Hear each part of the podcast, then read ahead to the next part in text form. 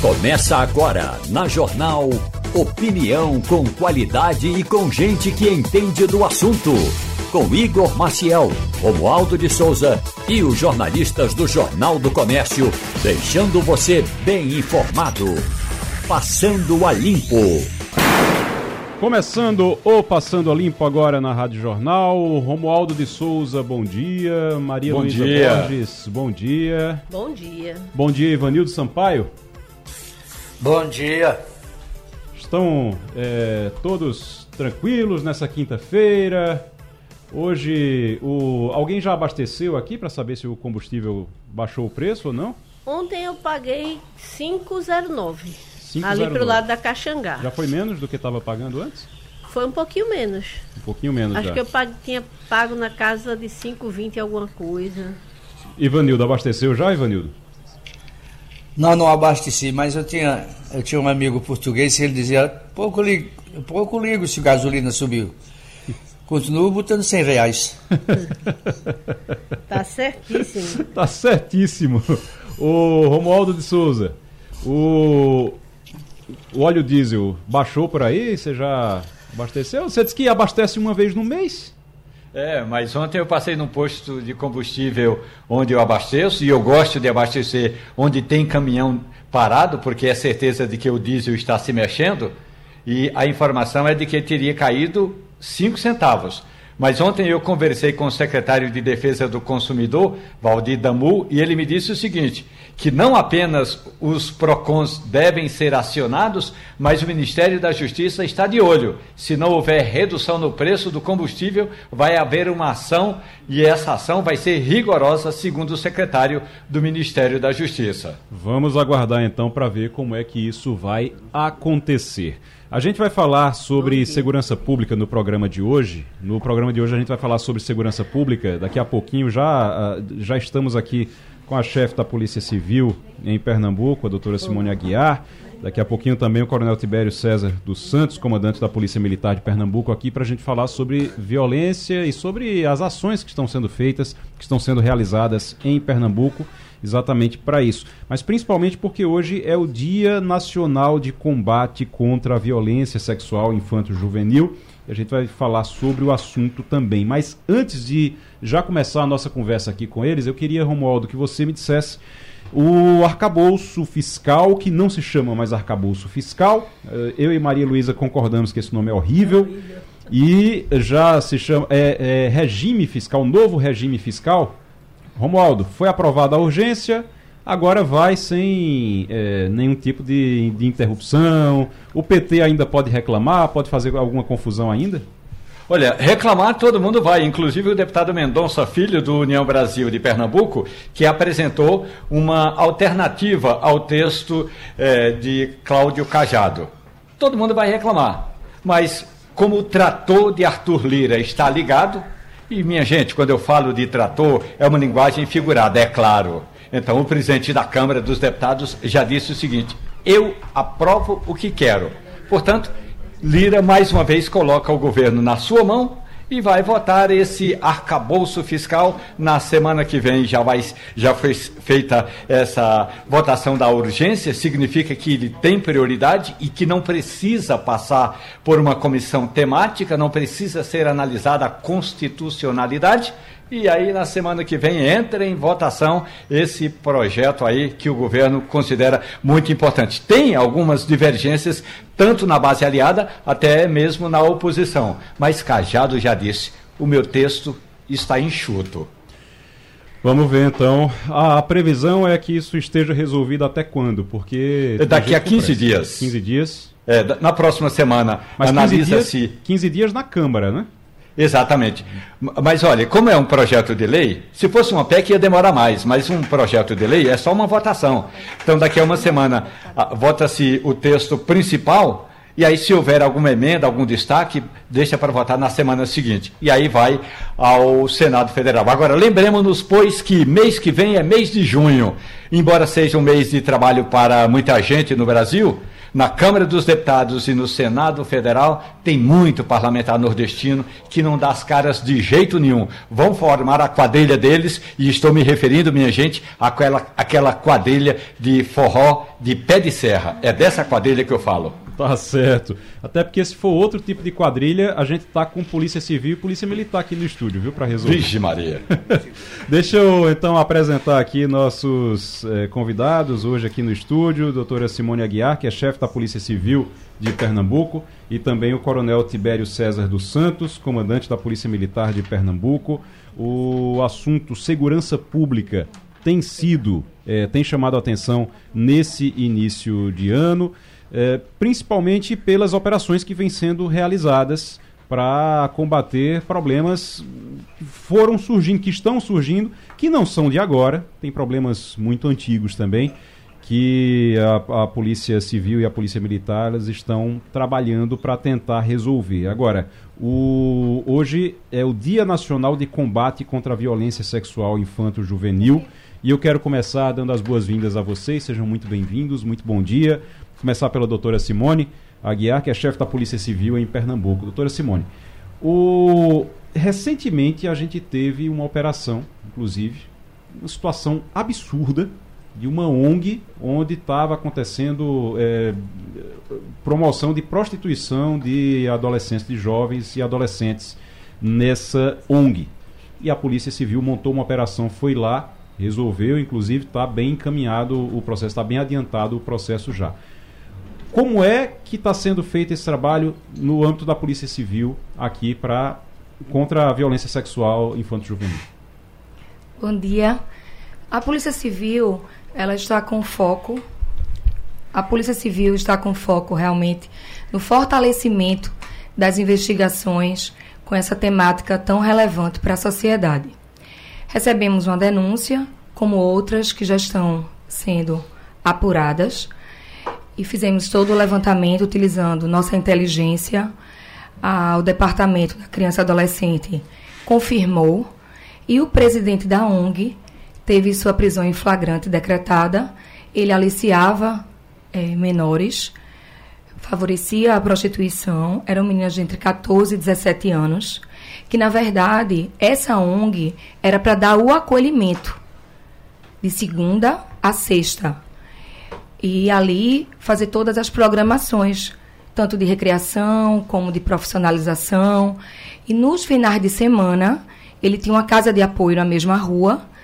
É, ele cobrava um valor, 50 reais, fazia uma, uma festa fechada e os homens que ali iam teriam esse, essas meninas que faziam realmente programas sexuais e no, no dia D, que foi um sábado à tarde, foi confirmada a prisão em flagrante, a prisão temporária. Todos os, os, os objetos ali apreendidos também foram periciados. E durante a investigação, 11 já foram indiciados e três mandados de prisão preventiva já foram é, cumpridos. Inclusive, dois deles nessa semana, é, que é uma semana muito interessante de campanha nacional para a temática da exploração sexual da criança e adolescente. Eu acho importante a gente falar isso porque mostra que a polícia, até porque a polícia civil trabalha muito com inteligência e trabalha muito com planejamento de ações e por causa desse planejamento você não pode estar tá avisando, estar tá dizendo que vai fazer as coisas, senão você avisa ao, ao criminoso que, que a polícia está atrás dele e ele vai, vai tentar escapar.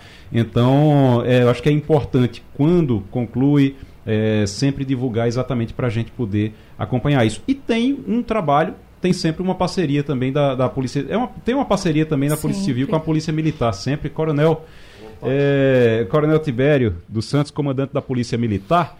O, a, a, Polícia Militar vem atuando também nessa, nesse sentido de, é, de combate à violência sexual infanto-juvenil, né? É verdade. A Operação Um Caminho Seguro, né? Que há poucos dias, né? Nós tivemos aí cinco prisões, foram cinco flagrantes né, de crimes relacionados a violência sexual, exploração sexual, né, de jovens, de adolescentes, de crianças. É, aqui na área do Bongi, por exemplo, né, ocorreu no dia 12 de maio, é, equipes do 12º Batalhão fizeram essa, essa prisão. E no dia 10, né, a equipe do 6 Batalhão, né, na, na, na orla ali da praia de Jaboatão, dos Guararapes, então, ações né, integradas em parceria. Né? A, a, Polícia Civil tem, como a doutora Simone colocou, que tem investido muito né, na parte de investigação, na parte da inteligência. A Polícia Militar também tem a, a sua, suas equipes de inteligência. Está sendo criada uma diretoria, inclusive, de inteligência, uma transformação daquilo que nós chamamos da segunda sessão na diretoria.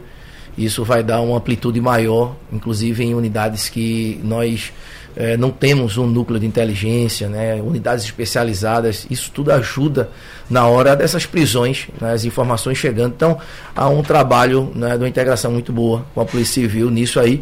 E a Polícia Militar, como ela faz a, o policiamento ostensivo, então ela se depara com muitos casos, como esses dois que foram aqui citados. Né? Tudo para que a gente possa, a doutora Simone, coibir ainda mais, dar uma resposta à sociedade né, nesses crimes de violência sexual. Eu tenho, é, a gente só, vamos uhum. falar sim sobre a violência sexual infanto-juvenil, combate à violência sexual infanto-juvenil, achei importante, mas eu acho que tem muitos outros assuntos também da segurança pública do Estado que nossos, é, nossa, nossa bancada está querendo tratar também. Vou começar por Maria Luísa Borges, está aqui no estúdio também com a gente. Maria Luísa. Aproveitar essa oportunidade, né? Uhum. É, dentro dessa área infanto-juvenil, a gente viveu algumas semanas aquela onda de boato de ataque nas escolas. É, chegou, a, inclusive, a haver o caso de um menor apreendido aqui por conta da, de espalhar é, boato. Eu queria entender como é que está hoje esse processo, como é que a, a polícia tem atuado é, é, para tentar evitar que se instale aquele caos, porque quem participa de grupo de mãe de WhatsApp enlouqueceu naqueles, na véspera do dia 20, né? Que o mundo ia se acabar no dia 14 e a outra metade que ficasse acabava no dia 20. De, e, e no final a gente viu que era uma grande. É, é Terrorismo, como a gente, né? é, é, terrorismo, é, como a gente chama internet, hoax, né? Uhum. Eram, eram notícias falsas, né? Que estavam sendo espalhadas à torta e à direita. Eu queria entender como é que a Polícia Civil tem atuado com relação a isso hoje e se aquela apreensão se foi convertida em algum tipo de medida socioeducativa, como é que está a situação hoje do, do é, de todo aquele tumulto que foi provocado, né? Foi ótimo você tocar nesse assunto. Ana Luísa? Maria Luísa. Maria Luísa. É, Maria Luísa, é, Alice presenciou um verdadeiro terror, não é? A sociedade com medo de que o filho vá para a escola. E a gente sente o poder da divulgação. E nesse momento eu quero parabenizar os jornalistas, a imprensa, que foram muito parceiros. E acho que é isso que a gente busca no nosso Estado. Essa união, cada um exercendo seu papel, mas que a gente tenha muita responsabilidade com o que a gente divulga não é? Porque ali foi feito um trabalho é, no anonimato. Aquelas divulgações realmente de fatos que não são verdadeiros e muitas vezes de fatos verdadeiros podem causar muitos problemas, inclusive emocionais. A diretoria da inteligência da Polícia Civil atuou maciçamente bem antes, quando começou o primeiro ataque no uhum. Rio Grande do Sul, começamos a fazer todo um trabalho em rede social, acompanhar a Dark Web, é, fazer é, é, realmente confirmações de dados que circulavam no ambiente cibernético. Uhum. E realmente existem jovens que se atraem. E jovens que têm capacidade para fazer isso. Não é? Mas que a gente agiu, muitos relatórios de inteligência foram para as delegacias, muitos jovens foram acompanhados para as delegacias Muitas ações foram feitas, mas não se encerra no dia 20. É? A gente continua acompanhando. Mas foi feito um trabalho importantíssimo, integrado, que a Polícia Militar também acompanhava, principalmente quando a gente sai da capital, região metropolitana, Agreste e Sertão. A gente precisa muito, não é? Que a gente vá em loco nas escolas, que a gente vá nas casas dos adolescentes, para que a gente faça um trabalho também em parceria com a Secretaria da Educação, com a Secretaria de Prevenção. Toda a violência, ela tem as causas que unem. E esse trabalho que foi feito continua sendo feito.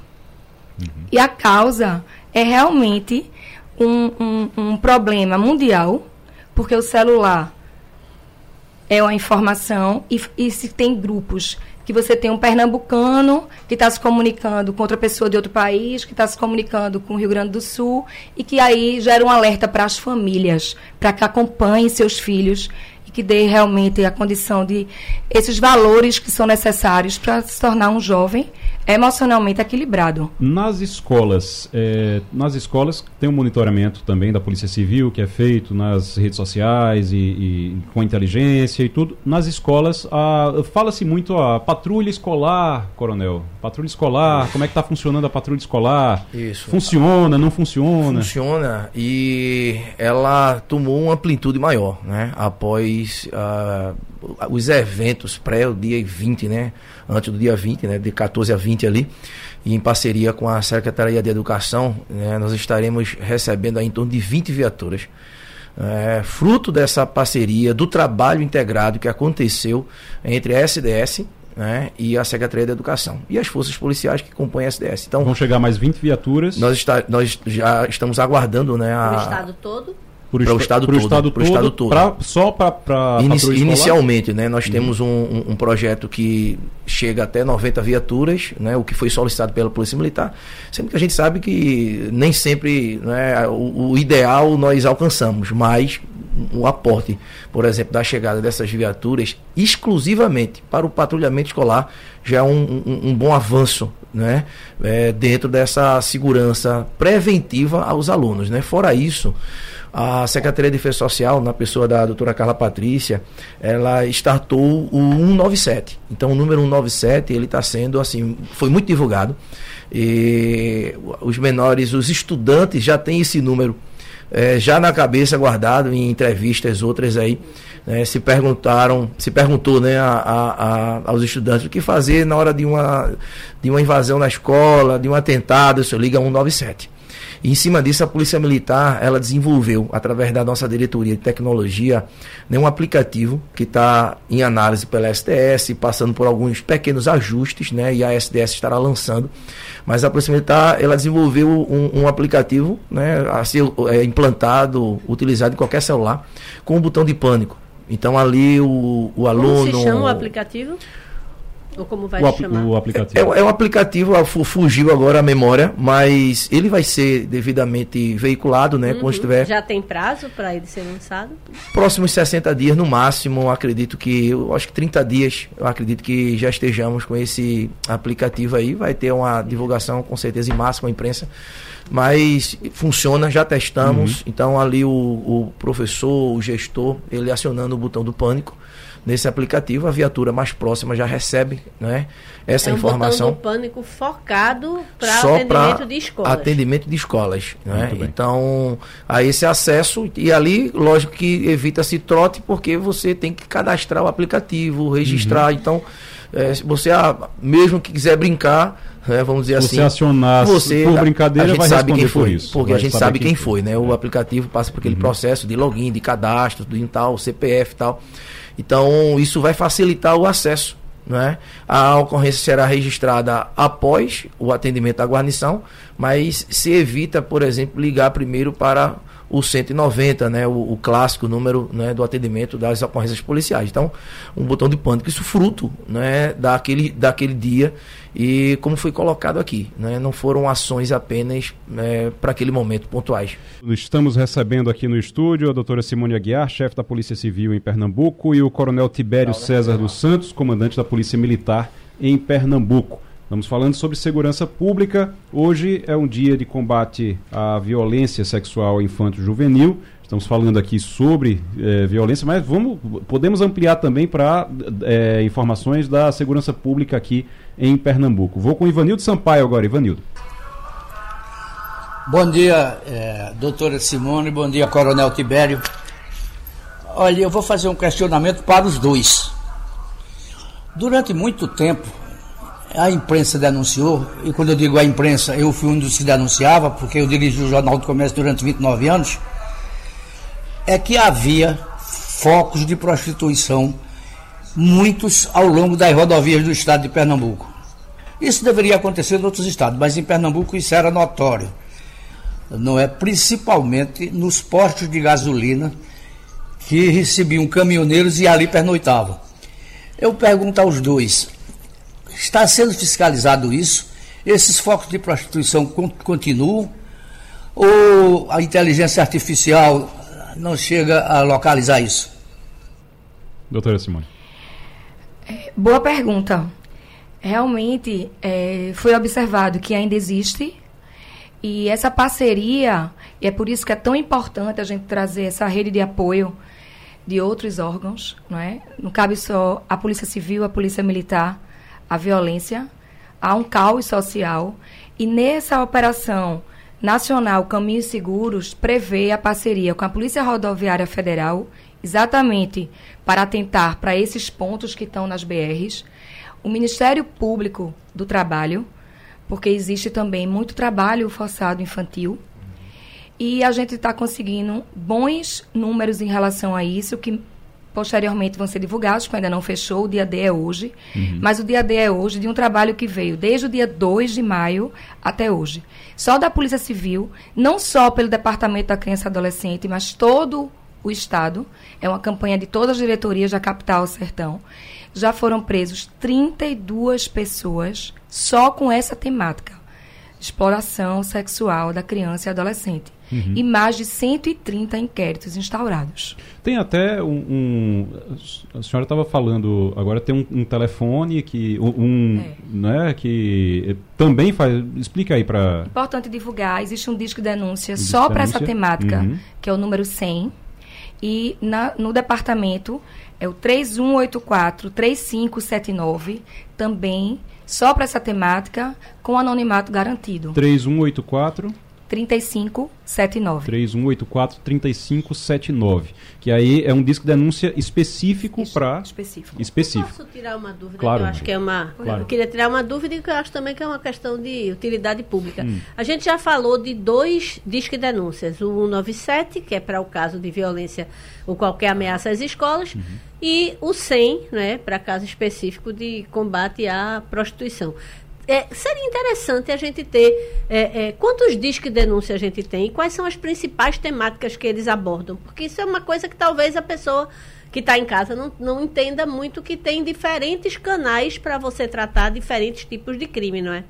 Seria o caso de, de fazer uma campanha, alguma coisa, até para divulgar esses números? Não, o Disque Denúncia, na verdade, né, o 100, né, que é divulgado, ele é, é, é padrão, né, todo uhum. tipo de denúncia, né?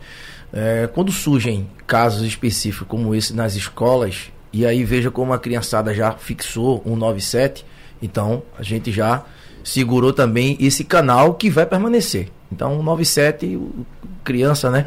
O aplicativo é o SOS Escola, né? Lá, que vai ser lançado. Que está nesse, nessa avaliação pela SDS, breve.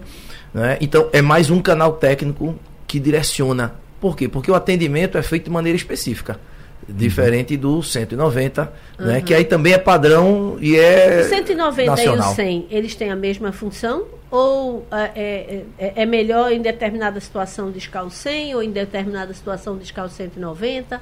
O 100, doutora Simone, denúncias, né?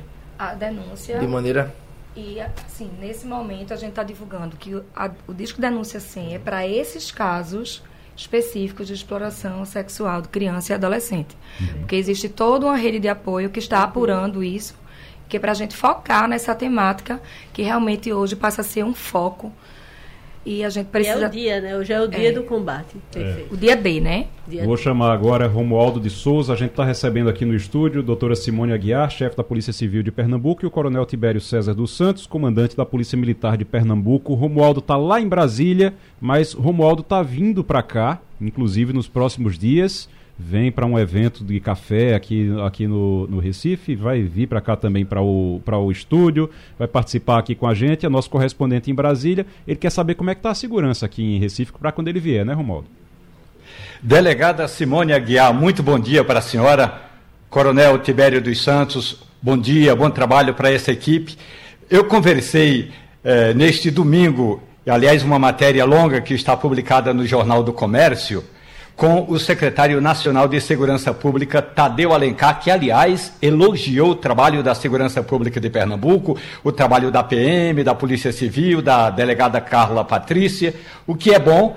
Agora, a pergunta que a gente quer fazer, coronel, delegada, é com relação à integração das ações policiais, da Polícia Civil e da Polícia Militar. Os especialistas apontam, delegada, coronel, que ação integrada tem resultado mais imediato. Eu gostaria de saber como é que estão essas ações e vocês sabem muito mais do que eu que o que a gente fala de segurança pública tem um quê também de sensação de segurança. Porque quando você anda com segurança, com a sensação de segurança, você anda mais tranquilo, delegada, coronel. Ou seja, a pergunta é: vocês estão se entendendo? demais, doutora Simone, demais. É, já chamo, já alguns já até brincam com a doutora Simone dizendo que é a madrinha da polícia, né? É. Militar. Ah, e a sintonia foi muito boa, né? Não tínhamos trabalhado antes juntos. Porque é. tem essa coisa, né, de acharem que polícia civil e polícia militar não se entendem, que tem briga, que tem briga para ver quem é que consegue mais recursos do, do, do governo para poder trabalhar, e aí acaba gerando. Com vocês não tem esse problema, não? Não, a gente dá umas brigadas assim, mas entre amigos. mas falando sério, a, a, a, eu acho que a grande questão é entender que cada polícia tem um papel diferente, né? E todas são essenciais e importantes. Não tem uma que seja melhor do que outra. Então não tem como fazer policiamento ostensivo, por exemplo, né?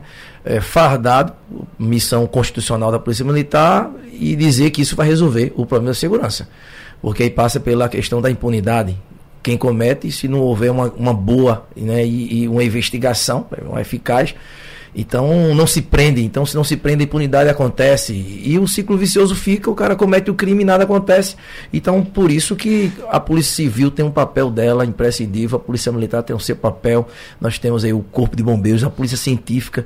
Então, hoje são quatro chefes, né, diretores, comandantes que estão assim integrados. Não só dentro da estrutura da, da, da STS, né, doutora Simone? Nós temos aí a PRF, uma grande parceira, a Polícia Federal, o doutor Pado aqui assumiu a superintendência, que foi secretário, foi secretário né, da SDS. Do, do problema, né? sabe, né? então assim, nós temos a integração do Ministério Público, então nós temos o Judiciário, o, o Pacto Juntos pela Segurança já traz a força no próprio nome, que é realmente de juntar todos pela segurança para trazer é? a segurança e a sensação como foi colocada pelo jornalista. E aí eu vou aproveitar então para encerrar a gente e perguntar exatamente sobre isso. Vocês têm como adiantar para a gente esse Juntos pela Segurança sai quando? Que estava ali programado para o início, agora isso aqui é no primeiro semestre, não tem data. Vocês já sabem quando é que vai é, sair? A governadora conseguiu trazer o banco, o BIRD, né? E, uhum. e o Banco in, in, é, Interamericano, Interamericano né? de desenvolvimento, desenvolvimento. e nessa chegada, nesse aporte financeiro né, que está se conseguindo, é, o planejamento foi reestruturado, replanejado em alguns pontos, é, revisado. Então, estamos na iminência. Né? Aí é o papel da governadora mesmo nesse lançamento, junto com a SDS. Então, acredito que estamos próximo aí desse lançamento oficial. Quer dizer, eu acho que é a primeira vez que a gente está recebendo vocês e, e, juntos. Não sei se é a primeira entrevista que vocês estão dando juntos, não. Já em outros momentos. É, é, outros momentos. Mas, mas, o, mas vocês estão é, agora é, trabalhando integrados e o Juntos pela Segurança vai integrar mais esse trabalho também? Vai integrar não só em relação a nós. É porque nós somos as vitrines, né? Uhum. Polícia Civil e Polícia Militar são as vitrines. Isso a sensação de segurança muitas vezes é proporcionada por essa ação ostensiva nas ruas, uhum. todos ficam mais seguros, não é? E a Polícia Civil, com esse foco na investigação, em dar as respostas rápidas para o cidadão e para a gente conseguir elucidar e, e, conseguir instruir nosso inquérito, colocando as responsabilidades criminais né, e encaminhar para o Judiciário e Ministério Público.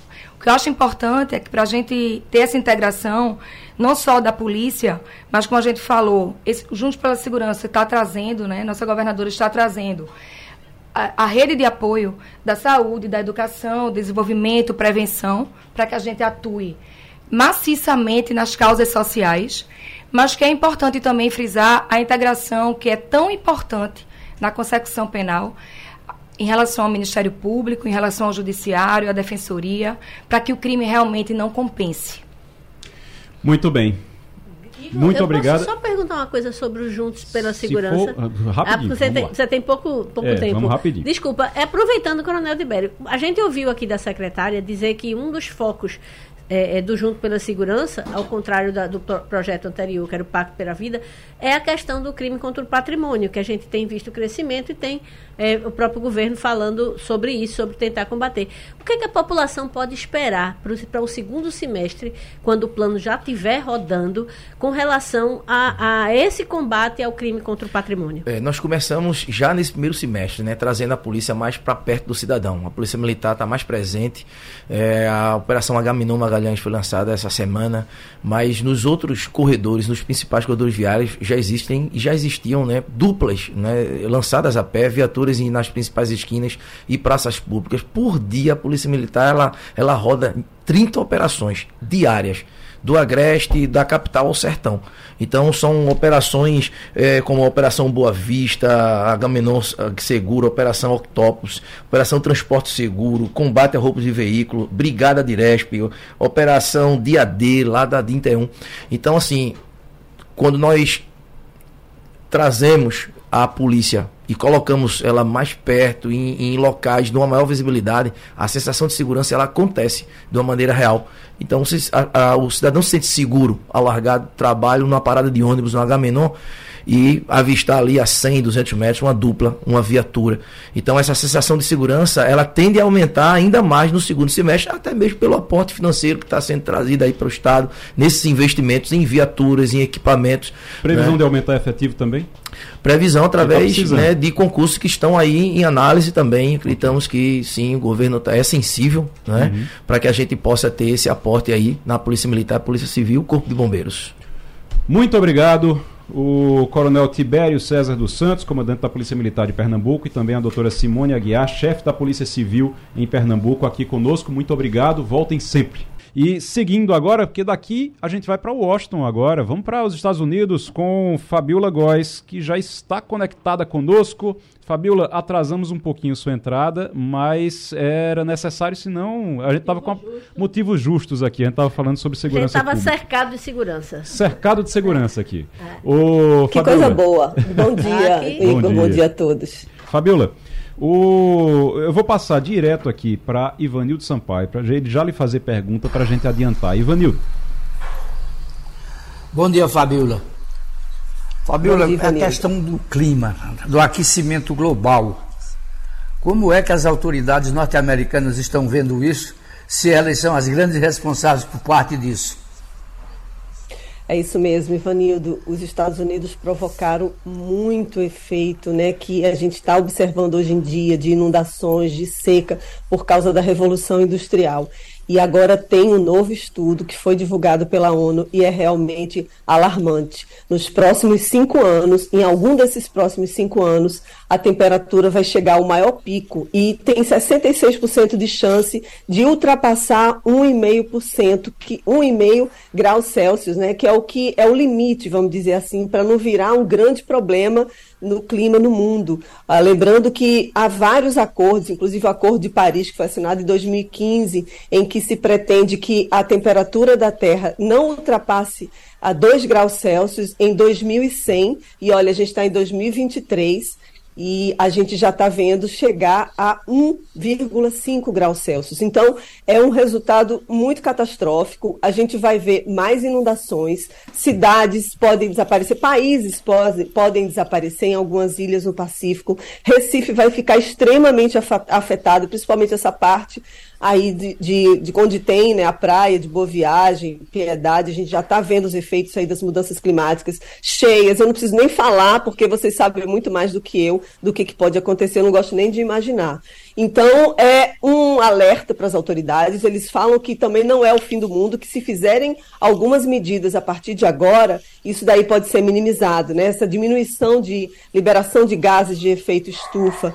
Então, por exemplo, como o CA2, né? Então, eles estão é, é, aplicando né, algumas medidas, os Estados Unidos e alguns outros países, a China também está sendo tá comprometida, a Europa está muito engajada, o próprio governo brasileiro também está engajado nisso, agora depois que mudou de presidente, e mas mesmo assim, a, os números realmente não são alentadores, é para todo mundo ficar muito atento e cada país fazer o que pode. Há uma previsão também liderada, essa, inclusive pelos Estados Unidos, para que esses países mais poluidores liberem dinheiro, recursos, bilhões de dólares, inclusive, estão previstos para minimizar o, esse, esse, esse prejuízo que esses outros países vão ter, esses países que não poluíram tanto, por exemplo, como o Brasil.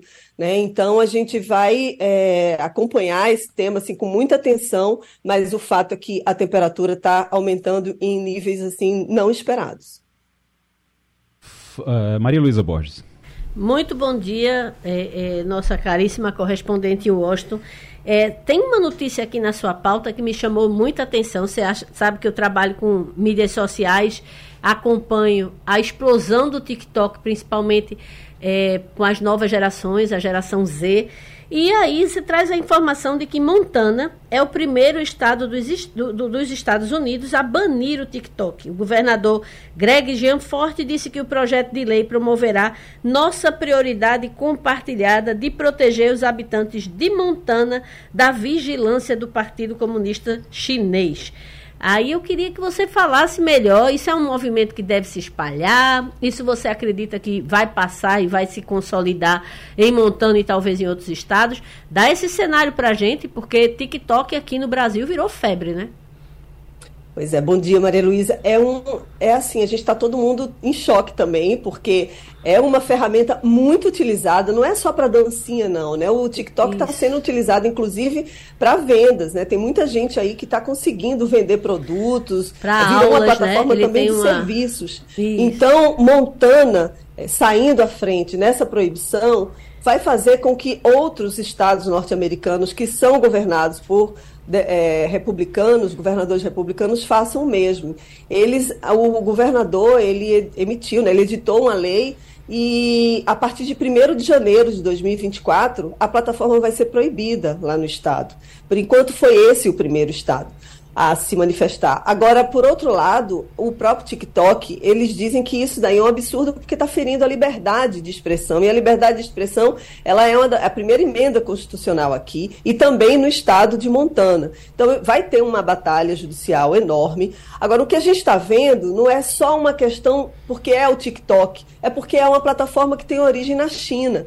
E aí vem toda essa discussão de briga de China e Estados Unidos que a gente está observando, né, uma implicância muito grande. Por outro lado, também tem um fundo de verdade, porque o TikTok ele estaria, vamos dizer assim, fiscalizando a vida, investigando a vida de pessoas de americanos, tanto é que a plataforma é banida, né, de algumas de alguns órgãos do departamento aqui nos Estados Unidos, de departamentos de Estado, por exemplo, e eles vão é, continuar se defendendo, dizendo que já tem alguma segurança, que eles implantaram segurança extra para evitar que dados sejam vazados, mas a gente sabe que esse é uma terra meio que sem lei né, ainda. Ao ponto do próprio CEO do, do OpenAI, que é do chat GPT, anunciar essa semana, ele teve no Congresso americano e pediu para que regulem as plataformas. Isso é bem diferente do que os outros CEOs de, dessas plataformas, Facebook, Instagram, vem falando. Ele pediu para que regule porque realmente é um território sem lei e tá,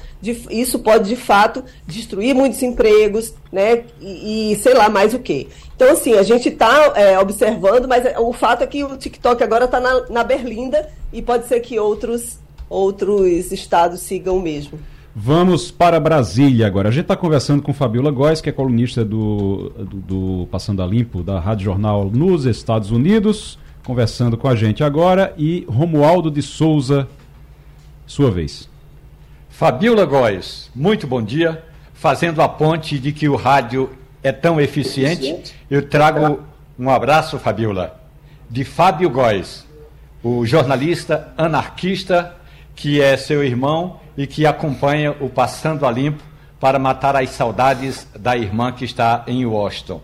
Um abraço, portanto, do grande Tigrão Góes para a correspondente Fabiola Góes. Agora, ontem a gente estava acompanhando, Fabiola, inclusive eh, aqui na comissão de, de, de eh, Relações Internacionais, a sabatina da embaixadora Maria Luísa Viotti, que vai para Washington, nos Estados Unidos. Pense numa pessoa preparada. E quando eu digo preparada, é do ponto de, de, vista do conteúdo das relações diplomáticas e ela conhece de có e salteado cada buraco de uma rua nos Estados Unidos. Parece que a gente vai ter uma excelente representante, pelo menos o que deu para acompanhar na sabatina, Fabiola. Bom dia, Romualdo. Recebo o abraço do meu irmão Fábio Góes, que está em Brasília. Olha, Romualdo, é um momento histórico, viu, para o Brasil. É um momento histórico nas relações bilaterais entre Brasil e Estados Unidos. Em 200 anos, é a primeira vez que uma mulher vai assumir a principal embaixada do Brasil e vai ser aqui em Washington, D.C. Ela foi sabatinada, como você disse, já passou pelo plenário do Senado, então o nome dela já vai ser, já está né, sacramentado. Ela é uma mulher que ingressou na carreira diplomática em 1976. Ela é economista, tem mestrado em economia pela Universidade de Brasília. Ela foi conselheira na Embaixada do Brasil na Bolívia, embaixadora permanente da ONU de 2007 a 2013, embaixadora do Brasil na Alemanha de 2013 a 2016 e também chefiou o gabinete do secretário-geral das Nações Unidas, Antônio Guterres, entre 2017 e 2022. Nem preciso dizer o quanto ela conhece de Estados Unidos, o quanto ela tem experiência nessa área diplomática. Agora, o que eu, eu fico mais é, é, é, impressionada é como uma mulher dessa já não esteve aqui antes, né, em Washington, ela foi para a Alemanha, enfim. Agora é o momento, lembrando que essa embaixada aqui em Washington, ela é muito representativa. Joaquim Nabuco, nosso querido Joaquim Nabuco, abolicionista, foi o primeiro embaixador brasileiro aqui em Washington. Então, assim, é um momento de celebração, de fato, e lembrando que o embaixador que estava aqui antes era o Nestor Foster, que era amicíssimo de Olavo de Carvalho, que era muito aliado de Bolsonaro, foi rebaixado e agora ele vai assumir um consulado lá no Canadá. Então, é uma diferença muito grande de política, de, de determinação de embaixadores, né, de mudanças. O governo Lula está, de fato, agora conseguindo sacramentar as primeiras indicações de postos chaves. Né? Então, vai ter mudança também em outros cargos, são mais ou menos cinco ou seis nessa primeira leva, mas o fato que está sendo muito celebrado que vai vir uma mulher para chefiar essa embaixada aqui. Ela estava sendo cotada, inclusive, para ser a chanceler mas aí o Lula preferiu uma indicação do, do, do Celso Amorim, que já foi chanceler, né? E aí ela, ela, foi de fato preterida, mas vem vai assumir sim um posto importantíssimo entre aqui nos Estados Unidos. Fabiola Góes, nossa correspondente nos Estados Unidos. Muito obrigado, Fabiola. Obrigado pela participação. Você volta na próxima semana. A gente eh, segue agora. A gente já está com ele está na conexão agora com Ivana Andrade, que é chefe do Departamento de Fiscalização do Corém. O... Ivana, seja muito bem-vindo ao Passando a Limpo. Bom dia. Oi, Igor. Bom dia. Bom dia a todos os ouvintes da TV Jornal. A gente tem informação da ampliação do quadro de enfermeiros e técnicos de enfermagem que trabalham no Hospital da Restauração. Uh, como é que o, o Corém está recebendo essa, essa informação? O Conselho está recebendo.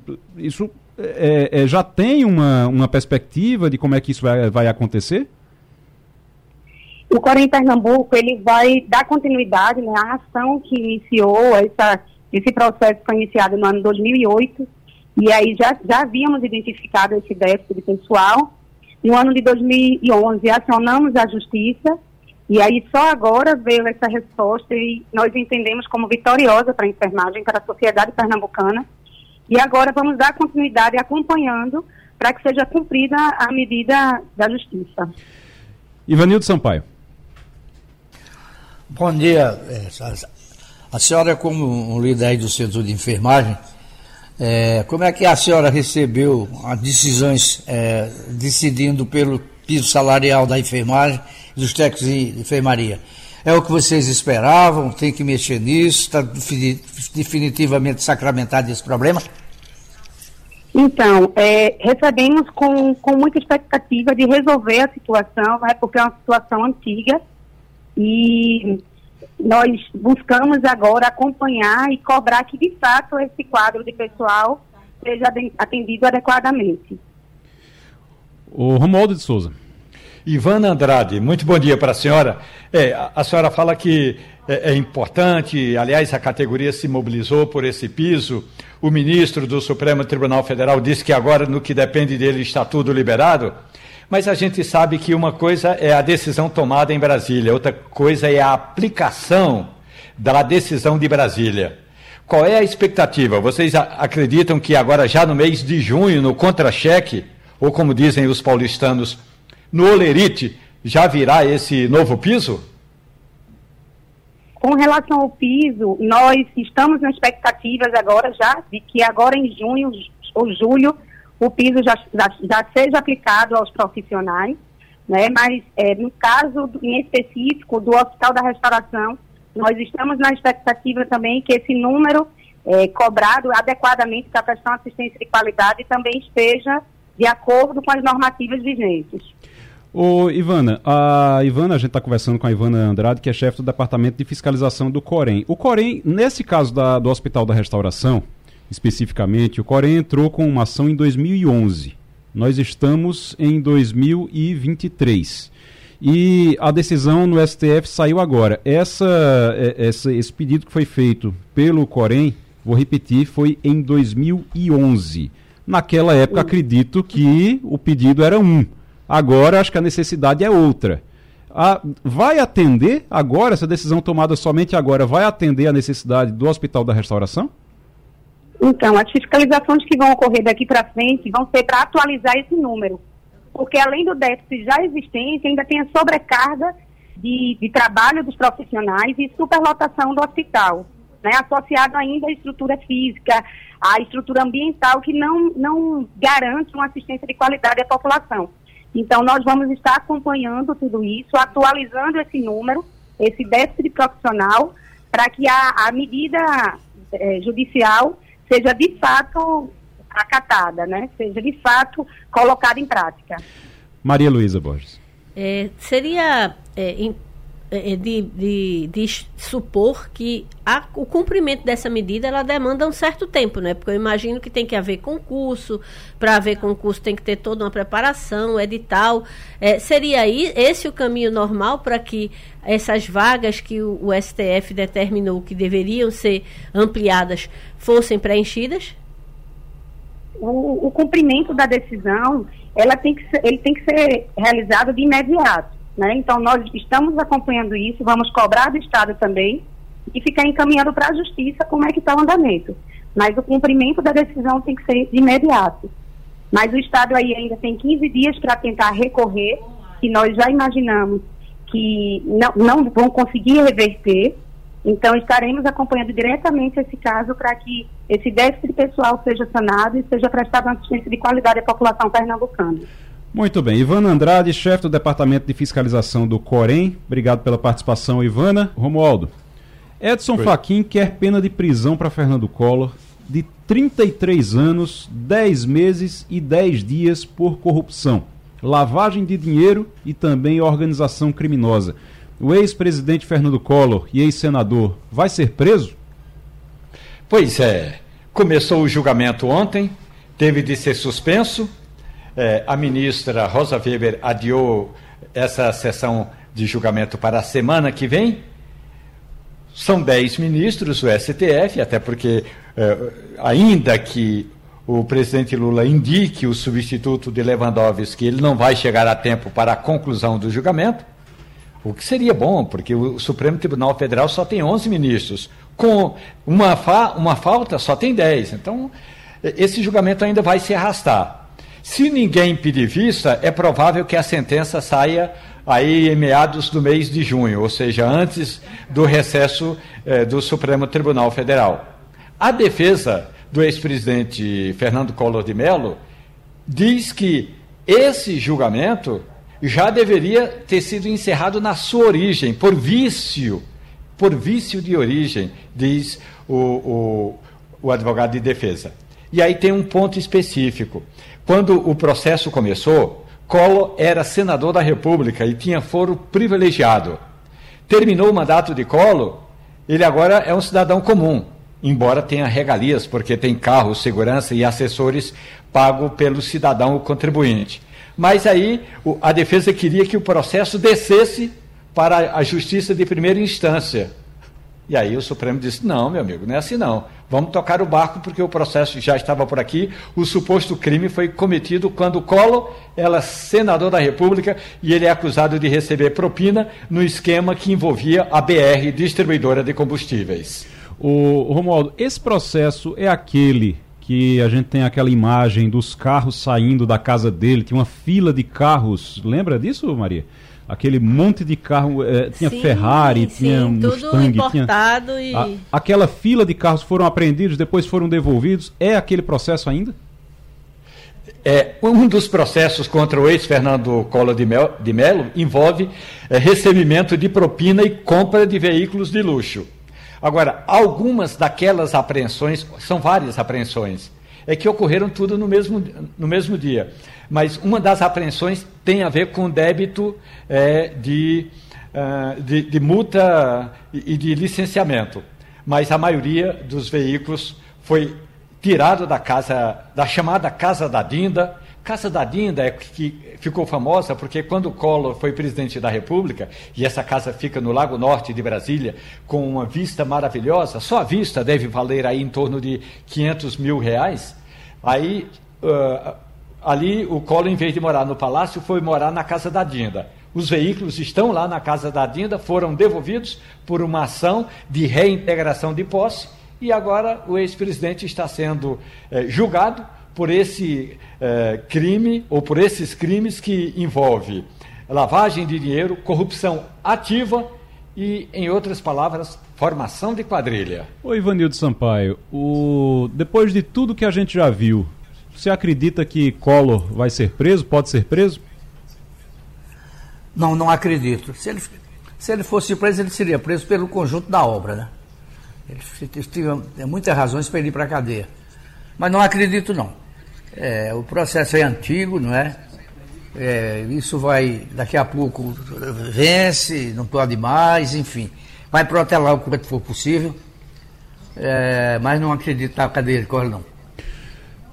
O Maria, a gente, você acompanhou o impeachment de, de Collor na época do Acompanhei. Trabalhando acompanhei, já? eu eu sim, eu já trabalhava 92, não é isso? 92. Em 92 eu, eu já era é, repórter aqui do Sistema Jornal do Comércio e a gente acompanhou todo aquele processo que na verdade não se configurou impeachment, ele renunciou antes, sim. né? Collor não foi empichado como Dilma foi, porque Dilma enfrentou o julgamento lá no, no, no aliás, no Congresso, né? Ela foi julgada no Congresso, mas sob a, a, a presidência do, do, de um ministro do STF. Ricardo Lewandowski. Exatamente. Então, houve o julgamento de Dilma e foi até o final. Ela foi, ela perdeu o cargo, mas ela não teve seus direitos políticos cassados, né? Fizeram uma, um meio termo no impeachment dela. Eu lembro de uma cena, Romualdo vai lembrar disso também. Acho que o Romualdo estava comigo na hora na, lá no Senado, eh, quando estava no dia do, do depoimento de Dilma, na, do depoimento não, do julgamento de Dilma Rousseff, já no julgamento final, que Fernando Collor tem uma hora quando pro, eh, é feita a proposta lá de que não, ela não iria perder os direitos políticos, Fernando Collor se levanta, olhão arregalado, com raiva, vai para o microfone. Perdeu. Lembra disso, Romualdo?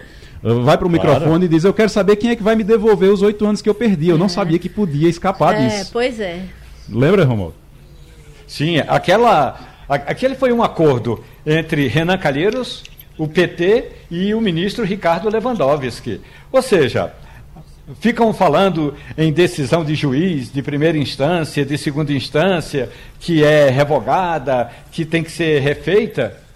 Um dia, no mínimo, a história do Brasil vai ter de rever por que o presidente do Supremo Tribunal Federal, independentemente de quem esteja em julgamento, porque ele tem que presidir a sessão de julgamento, por que o presidente do Supremo Tribunal Federal aceitou aquela, aquele arremedo, para usar uma palavra bem comum, bem própria de Ivanildo Sampaio. Aquilo foi um arremedo jurídico. Eu lembro que no, no dia, inclusive, eu estou dizendo isso porque eu estava lá acompanhando, lá junto com o Romualdo, acompanhando dentro do, do plenário do, do Senado nesse dia. E nesse dia, quando iam votar já, Aécio Neves e Cássio Cunha Lima estavam bem, não, vamos votar logo, vamos votar logo. E aí o ministro Ricardo Lewandowski deu uma conversada com Renan Calheiros na hora. Renan Calheiros conversou com ele e resolveram suspender a sessão. Foram para a, o gabinete de Renan Calheiros. E aí, lá no gabinete de Renan Calheiros, conversaram, depois ele volta, retoma a sessão. Ricardo Lewandowski volta e já é feita a proposta por Renan Calheiros de votar logo, mas de ela não perder o mandato. A gente estava lá, estava acompanhando na hora. Nessa hora, Aécio Neves e Cássio Cunha Lima se levantam querendo protestar. Dizem, não, é um absurdo isso. Fernando Collor também reclama. E aí Ricardo Lewandowski diz o seguinte, diz, olha, é melhor a gente votar logo desse jeito do que a qualquer momento alguém atravessar a Praça dos Três Poderes e fazer um. entrar com uma liminar lá no STF e essa liminar ser aceita e não se votar mais o impeachment da, da, uhum. da presidente. Então, é melhor fazer logo isso. E aí Cássio Cunha Lima senta, Aécio Neves senta também, viram que não tinha mais o que fazer e resolveram votar. De Collor, o que aconteceu é que, ao perceber que era inevitável a instauração da, da comissão, que faria aquele mesmo procedimento, né? Primeiro afastamento por, acredito, 90 dias, se eu não estiver enganada.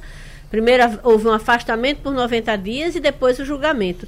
É, Fernando Collor, ao perceber que já não tinha mais os votos necessários para evitar que a, a, a comissão fosse instaurada, ele então apresenta uma carta renúncia, ele leu uma carta lá no Congresso e se tornou. Aí a gente costuma dizer que ele foi empichado, mas tecnicamente, tecnicamente ele não. renunciou é. ao mandato, mas, mas, perdeu os direitos políticos. Perdeu os direitos assim. políticos porque o processo no STF depois continuou, né, Romualdo? É, o processo não foi extinto. E, aliás, é bom a gente lembrar que ali, naquela uh, tarde de 1992, o presidente do Supremo Tribunal Federal esteve na mesa. Era Sidney Sanches. Sidney Sanches, o ministro presidente do Supremo Tribunal Federal, sentou-se à cadeira, determinou o impeachment do presidente da República, ele trouxe um escrivão Gente, ele trouxe um escrivão. Eu me lembro até o escrivão sentado ali escrevendo numa máquina de datilografia linda, maravilhosa. Aliás, ainda hoje eu sou apaixonado por aquela máquina de datilografia. O escrivão escrevendo, o Sidney Sanches eh, ditando o que deveria estar naquela carta para informar a Collor de que ele tinha perdido os direitos políticos e o mandato de presidente da República e que automaticamente teria de ser dada a posse ao, ao vice-presidente Itamar Franco.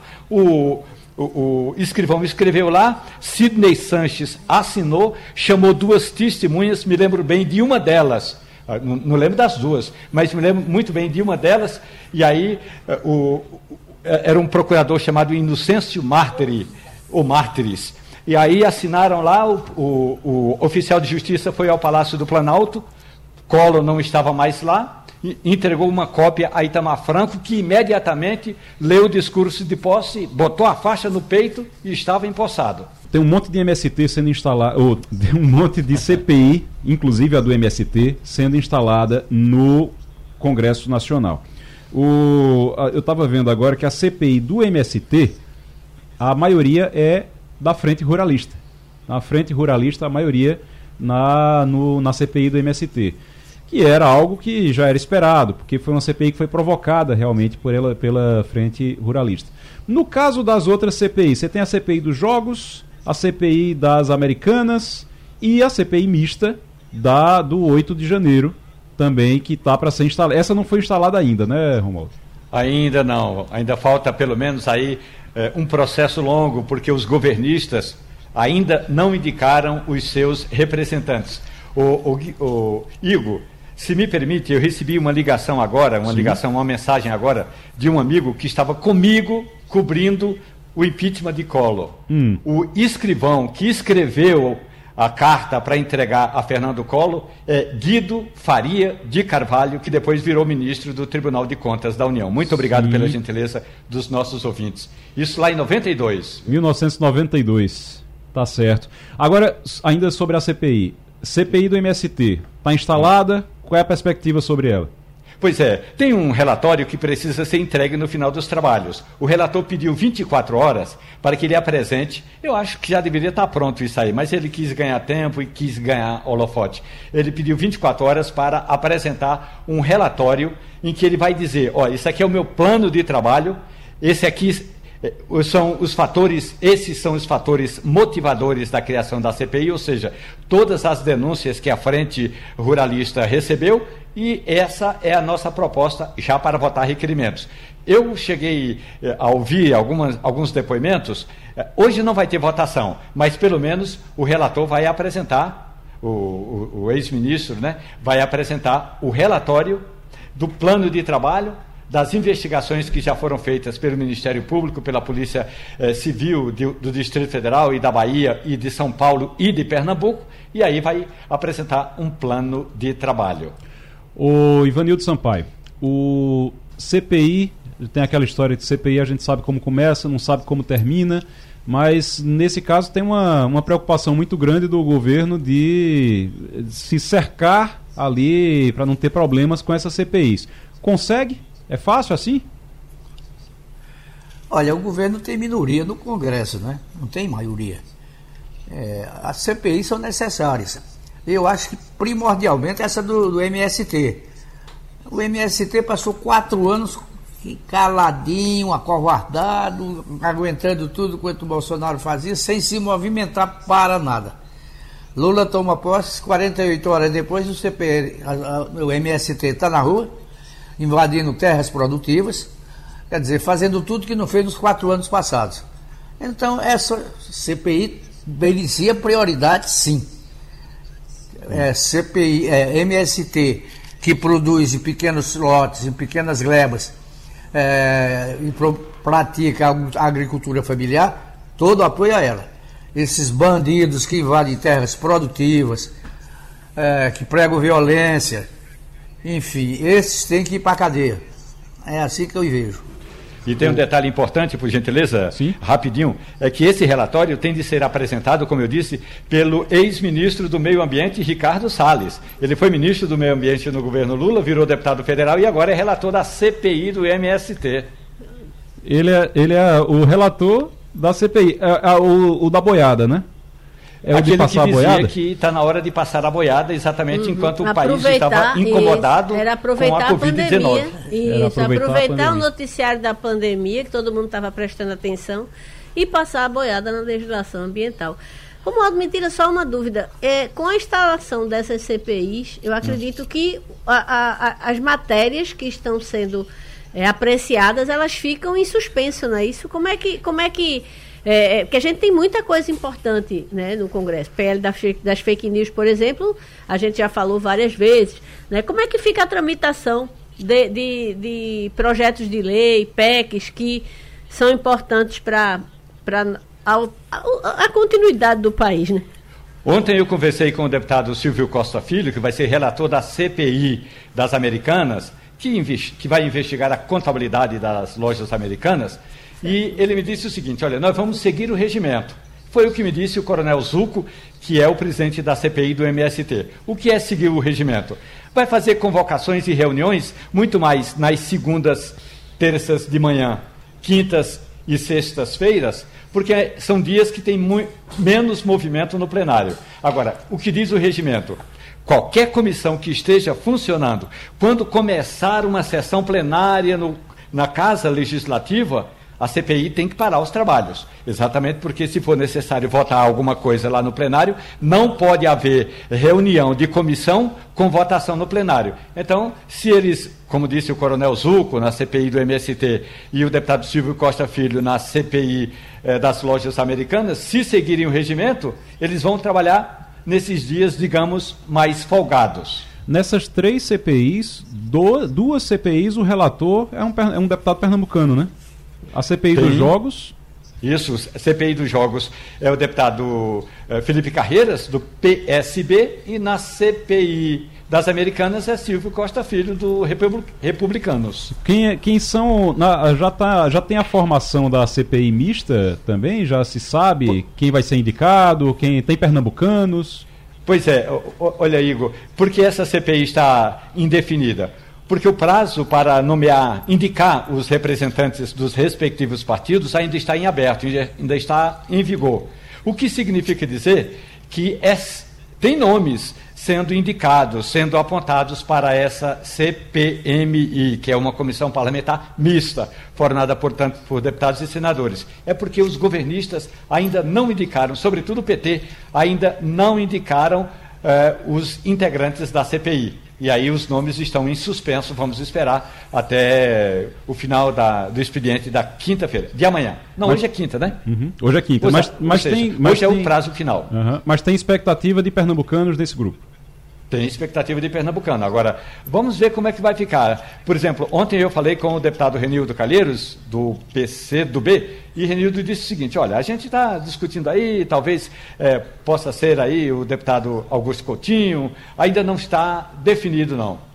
Muito bem. O... Hoje também o Mauro Cid está prestando depoimento. Mauro Cid presta depoimento hoje. O, o, quando foi prestar depoimento, Bolsonaro jogou tudo na, no colo Nas de Mauro Cid, né? No, no, disse, ó, não tem nada, se ele fez alguma coisa, não tem nada a ver com isso, é com ele pra lá. E aí hoje Mauro Cid vai prestar depoimento. Tá prestando depoimento. Será que vem, vem bomba por aí?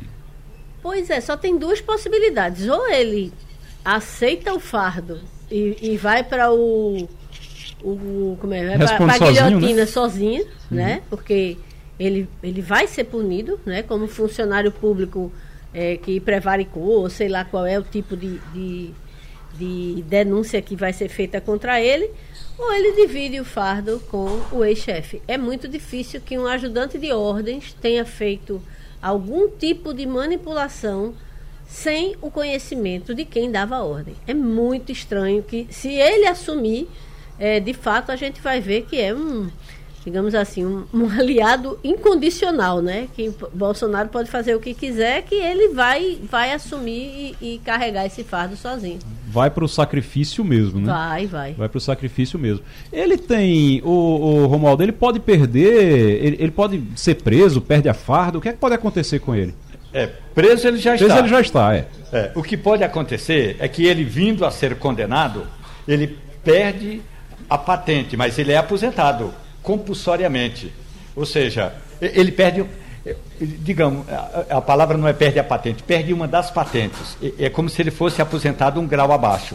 Ele hoje é tenente-coronel, então seria aposentado como major. Agora, convenhamos, esse processo, depois de concluído na justiça, ele ainda vai para o tribunal militar. Embora não seja um crime militar, mas foi um, um o suposto crime é, teria ocorrido quando ele era militar. O suposto crime ainda não está dito que ele cometeu o crime. Agora, hoje é a oportunidade do Tenente Coronel Cid dizer se o que ele fez, é, dizer se de fato ele fez e se aquilo que ele fez ele tinha contado ao chefe, o então presidente Bolsonaro. Rapaz, eu estou vendo agora uma polêmica aqui de que tinha um, um, um, programa que era o Linha Direta, que tava, ia falar sobre um caso que tinha sido. não podia mais. Não foi, Maria? Acabou de e ser aí, liberado, hein? Acabou de ser liberado, né? acabei foi... de ver essa informação. Quem está falando é Rafael Guerra, que é colunista da área de segurança aqui do, do Jornal do Comércio. E é, acabamos de ver que é, é, foi liberado, o programa vai ao ar normalmente. É, o Rafael Guerra, inclusive, na coluna no, no Jornal do Comércio, está aqui o, o, texto do Rafael Guerra de quando tinha sido proibido, né? A Justiça proíbe programa de ir ao ar com o caso Henri Borel. O programa iria ao ar nessa quinta, foi proibido pela Justiça do Rio de Janeiro porque abordaria o caso do menino Henri Borel, que foi assassinado aos 4 anos em 2021. Esse é aquele caso que envolve um ex-vereador, né? Um ex-vereador lá do Rio de Janeiro, o, o ex-vereador Jairinho. Uma liminar que proíbe o programa de ir ao ar nessa quinta-feira.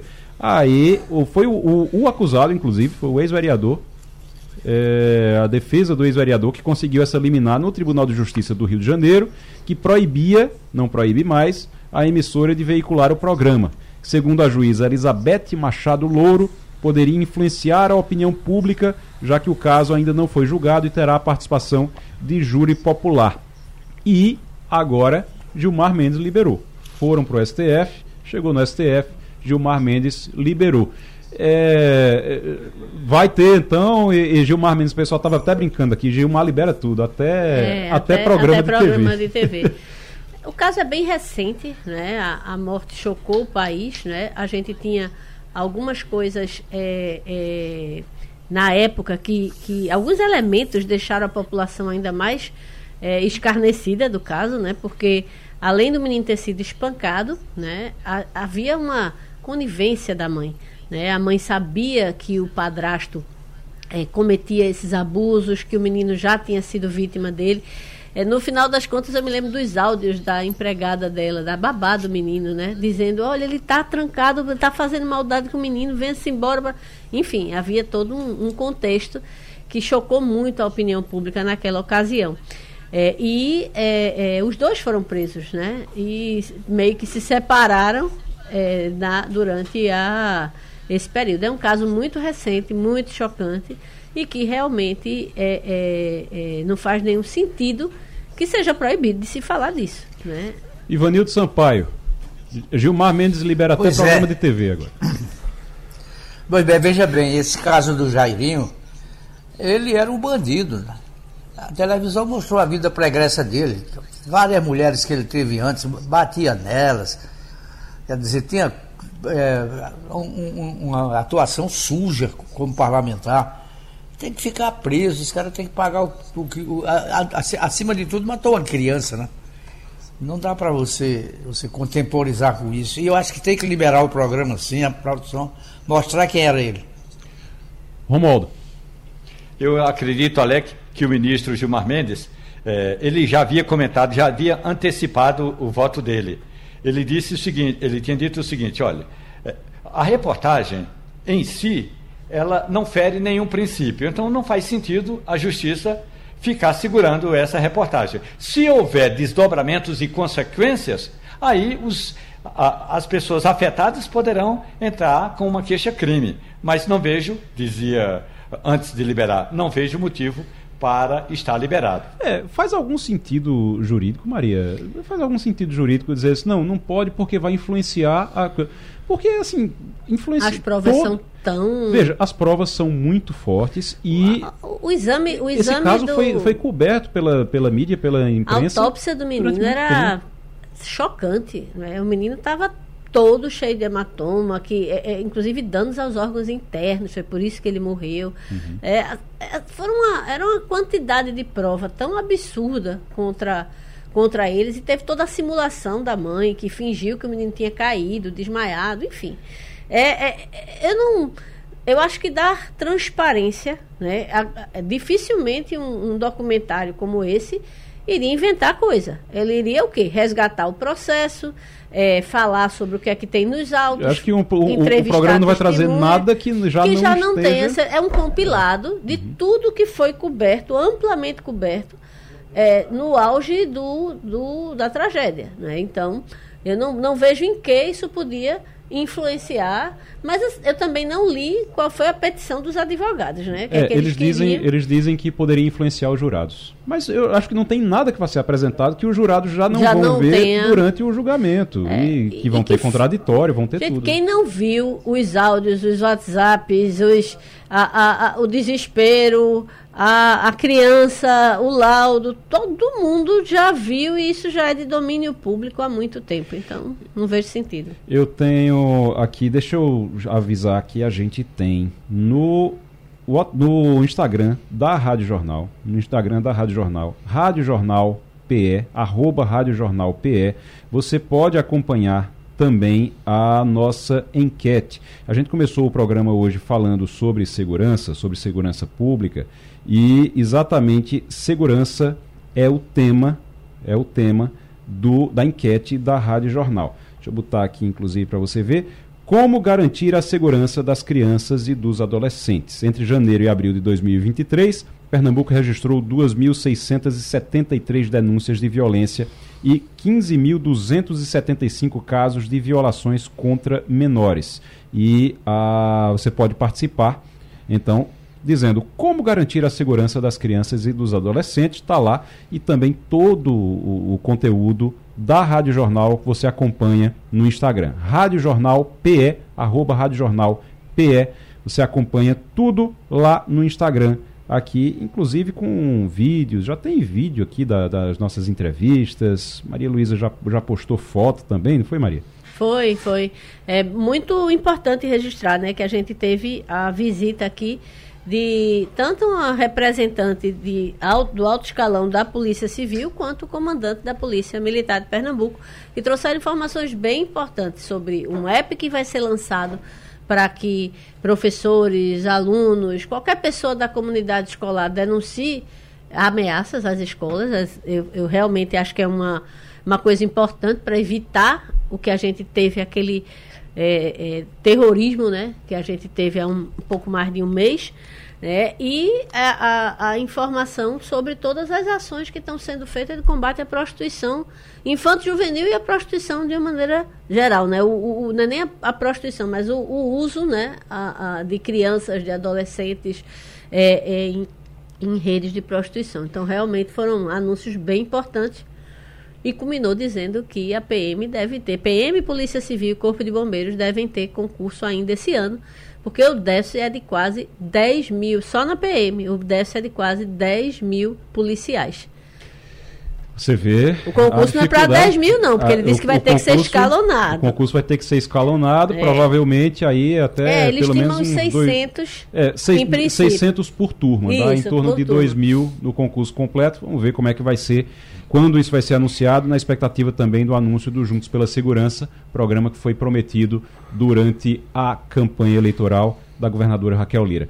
Romualdo de Souza, muito obrigado. Maria Luísa Borges, muito obrigado. Ivanildo Sampaio, obrigado também. Grande abraço e até amanhã. A Rádio Jornal apresentou opinião com qualidade e com gente que entende do assunto. Passando a limpo.